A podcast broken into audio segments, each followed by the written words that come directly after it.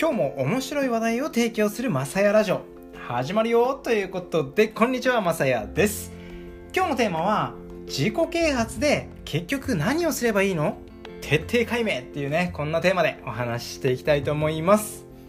まず自己啓発ってなんだっていうそんなところすらね実は明確じゃない人も多いんじゃないかなと思ったのでっていうのも、まあ、僕もね完全にね明確だったっていうそういうわけじゃないので少し勉強してみました。はい。で自己啓発とは、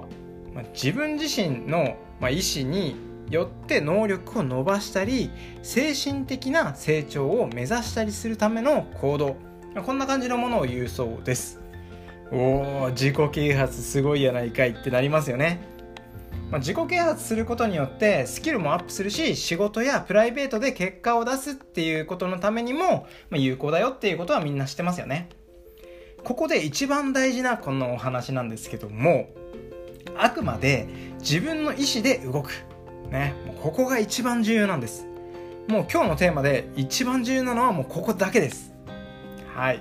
まあちょっと言い過ぎたかもしれないんですけど、まあ、そんなことはないんですけども本当にねここが重要ですよっていうことです。で自分の意思で動かなければ自己啓発というものは、まあ、何の意味もないっていうところになってしまいますよっていうところここがね一番重要なのかなと思います。でまあ自己啓発のメリットとしてはモチベーションを上げることができる。またはま下がらないように維持ができる、まあ、こんな感じなのかなと思うんですけども、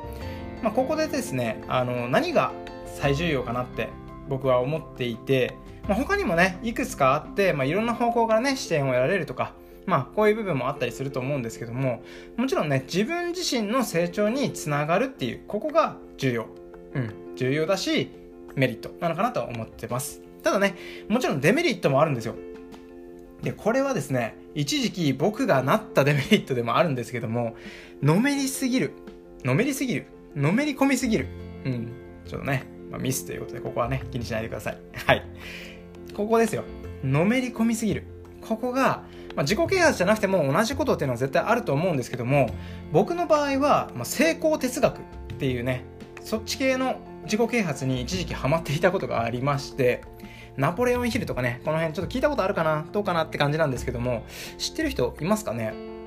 まあ、内容はね、さて大きいって感じなんですけども、結局は自分を成長させるためのものである自己啓発。これをね、他の人を巻き込んでしまうっていうことで、まあ、不信感につながってしまったりとかね、そういう可能性もあるってことなんですよ。